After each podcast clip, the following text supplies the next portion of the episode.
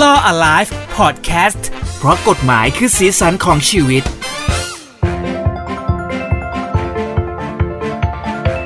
กลับมาอีกครั้งหนึ่งนะครับสำหรับ EP ใหม่นี้ Law Alive เพราะกฎหมายคือสีสันของชีวิตนะครับ ฟังได้ทาง h o ดีพอดแคสต์นั่นเองนะครับ หลากหลายช่องทาง Spotify Spotify นะฮะแล้วก็ YouTube ด้วยนะครับ อันนี้ยังไม่รู้เลยนะฮะทำ โอ้ มาย ตั้งนานแล้ว ได้ได้ได้หลายหลายช่องทางเลย สวัสดี ธนาชาติพรด้วยนะครั สวัส บ ดีครับพี่เจครับ อยู่ด้วยกันนะฮะเอาวันนี้เราทิ้งท้ายไว้ EP ที่แล้ว จะพูดถึงเรื่องของพินัยกรรมที่มันต่อเนื่องมาจากเรื่องของมรดก ใช่ บางคนไม่รู้ว่าจริงๆแล้วมันสำคัญมากๆ เพราะพินัยกรรมเนี่ยมันมันทำให้คนที่อยู่ข้างหลังเรา ไม่ต้องลำบาก ถูก อันเนี้ยรู้มาจากเพื่อนคนหนึ่งตั้งแต่สมัยเด็กแล้วเชื่อไหมเด็กนี่คือประมาณแบบ20 กว่าๆเลยนะ อืม เพื่อนคนเนี้ย แปลว่าตอนนี้พี่เจอายู่เท่าไหร่เนี่ย ยี่ ข้ามมันไป สามสิบกว่ากว่า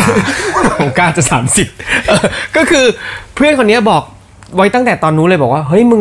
มึงใช้คำนี้เลยนะ มึงต้องเขียนพินัยกรรมนะ เพราะว่าเราไม่รู้ว่าเราจะเป็นอะไรไปเมื่อไหร่ มีอะไรบ้างที่มันเป็นทรัพย์สิน มีอะไรบ้างที่มันเป็นหนี้สิน แล้วต้องบอกว่า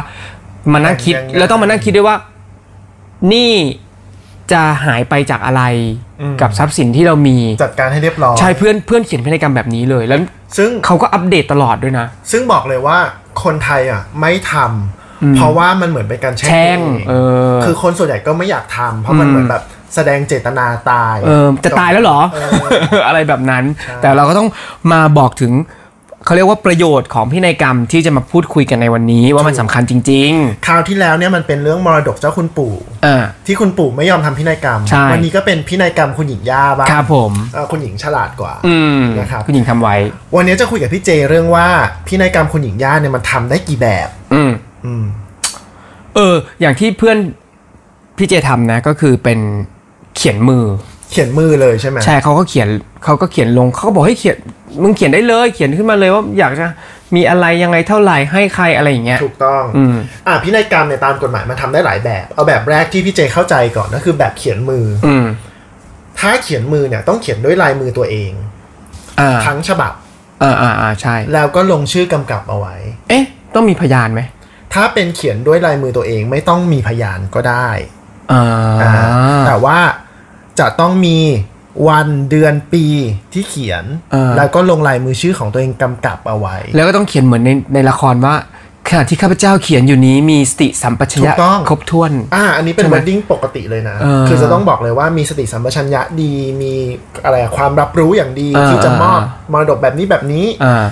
ลงวันที่ไว้ อืม บอกด้วยนะว่าเขียนที่ไหนก็ดี อืม นะครับ แล้วก็ลงลายมือชื่อกำกับ คราวนี้ถ้าเกิดมีการเขียนผิดคุณหญิงย่าเขียนผิด เออลิควิดลบ มาอ่าลบได้ เขียนแก้ได้ แต่ว่าต้องเซ็นชื่ เซ็อกนำ กำ กั กั บบ ด้วย อืมตามกฎหมายเวลา แล้วก็ปิด ทำเอกสาร ประทับคลั่งอะไรก็แล้วแต่คุณหญิงยาครั อ่า บ อืมอืม อันนี้พูดเล่นนะ ปิดกับเทปก็พอนะครับ อันนี้แบบที่หนึ่ง แต่ถ้าเกิดว่าเป็นแบบที่สอง อาจจะเป็นการพิมพ์ก็ได้ หรือให้คนอื่นเขียนให้ก็ได้ อืมคุณหญิงย่ามีแล็ปท็อปละรุ่นใหม่ ใช่คุณหญิงยาอาจจะแบบนั่งพิมพ์ด้วย ใช้ macbook เอ่อ macbook อย่างนี้นะ หรือว่าคุณหญิงยาอยู่บนโรงเตียงที่โรงพยาบาล อืม แล้วมือขยับไม่ไหวแล้วก็เรียกสมใจ เออ เธอมาพิมพ์ ใช่ หรือเธอมาเขียนพินัยกรรมให้ฉันหน่อย อ่ อย่างนี้ก็ได้ ทั้งพิมพ์และเขียนได้ ได้ อืม แต่ว่าเมื่อเป็นการพิมพ์หรือว่าเป็นการเขียนโดยคนอื่นเนี่ยนะครับอ่าอย่างอย่างที่บอกก็คือต้องมีการลงวันเดือนปี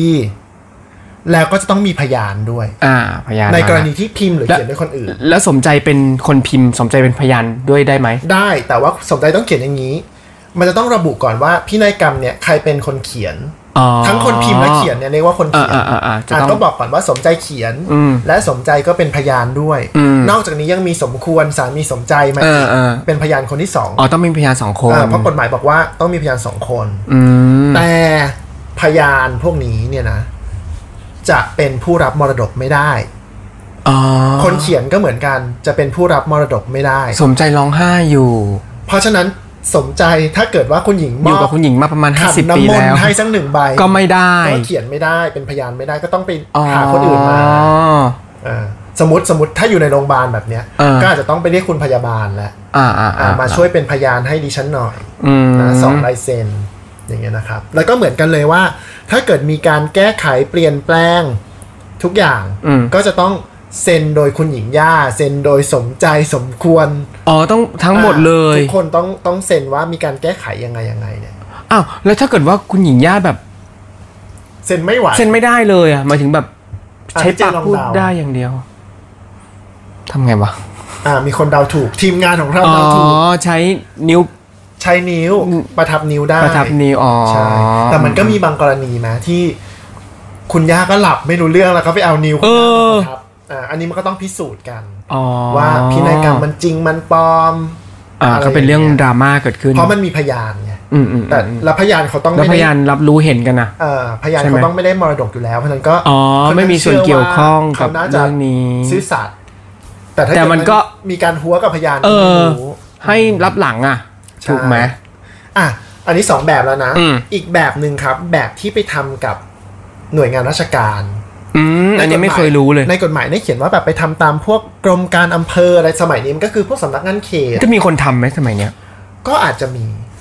เห็นในละครนะที่เรียกเรียกเจ้าหน้าที่มาทำพินัยกรรมอะไรพวกนั้น อ่า นะก็อาจจะมีก็เดินไปที่เขตได้เลยครับ แล้วก็บอกว่าอยากมาทำพินัยกรรม อยากขอบันทึกพินัยกรรม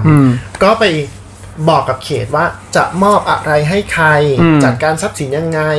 ใครจะเป็นคนดูแลจัดการศพ ใครจะเป็นผู้จัดการมรดกอะไรอย่างเงี้ยเจ้าหน้าที่เขาก็จะบันทึกเอาไว้ อืม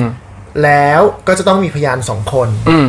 ซึ่งปกติถ้าเกิดว่าเราไม่ได้นำพยานไปก็อาจจะเป็นเจ้าหน้าที่อื่น ๆ ที่เขต ครับ แล้วเจ้าหน้าที่คนที่ทำการบันทึกก็จะลงลงบันทึกไว้อีก อืม อันเนี้ยมันก็จะเก็บไว้ที่เขต อ๋อเก็บไว้ที่เขตด้วย ใช่ ไม่ได้เก็บไว้ที่เรา ใช่ เมื่อเราเสียชีวิตเขาจะเอามาให้เราเลยเองเหรอ ก็ญาติก็ต้องไปติดต่อ ปกติมันก็ อ้าว จะ แล้ว มีมันก็จะมีสำเนาหรือว่าเจ้าเจ้ามรดกเขาก็จะบอกเอา เอาต้องบอกเอาไว้ก่อน ว่าเออถ้าถ้าญาตายไปเนี่ย เออ ไปติดต่อที่เขต เออ ด้วยอะไรอย่างเงี้ย โอเค อันนี้อันนี้แบบที่เขตแบบหนึ่งเอ่อ หนึ่งจุดหนึ่ง หนึ่งจุดหนึ่ง อ่า แบบหนึ่งจุดสองก็คือว่า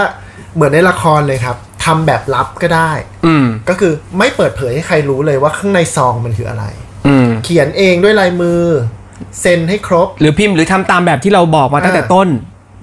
แล้วก็ปิดซอง ปิดผนึก แล้ว ไว้ ไปฝากไว้ที่เขตก็ได้ อืม แต่ตรงที่ปิดอ่ะต้องมีเซ็นครอส กำกับด้ เอา วย ไว้ว่ามันไม่มีการ อ๋อ ฉีกซอง อ่า ก็ถึงบอกว่าประทับคลั่งอ่ะดี เออ ที่ เอ สุ อ ด เออเออ นะ อืมหายาก เพ นะ ราะว่าลายเซ็นมันยังแบบปิดเนียนๆได้ เออ ใช่ไหม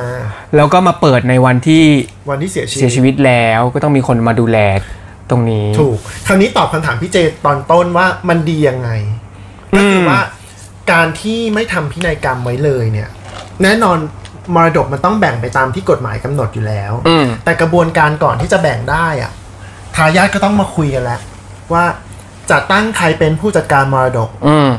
มันก็จะเริ่มเถียงกันแล้วบ้ มีความ รย เป็นกลางพอไหม เออสมมติมี เออ พี่น้องกันเจ็ดคนอย่างเงี้ย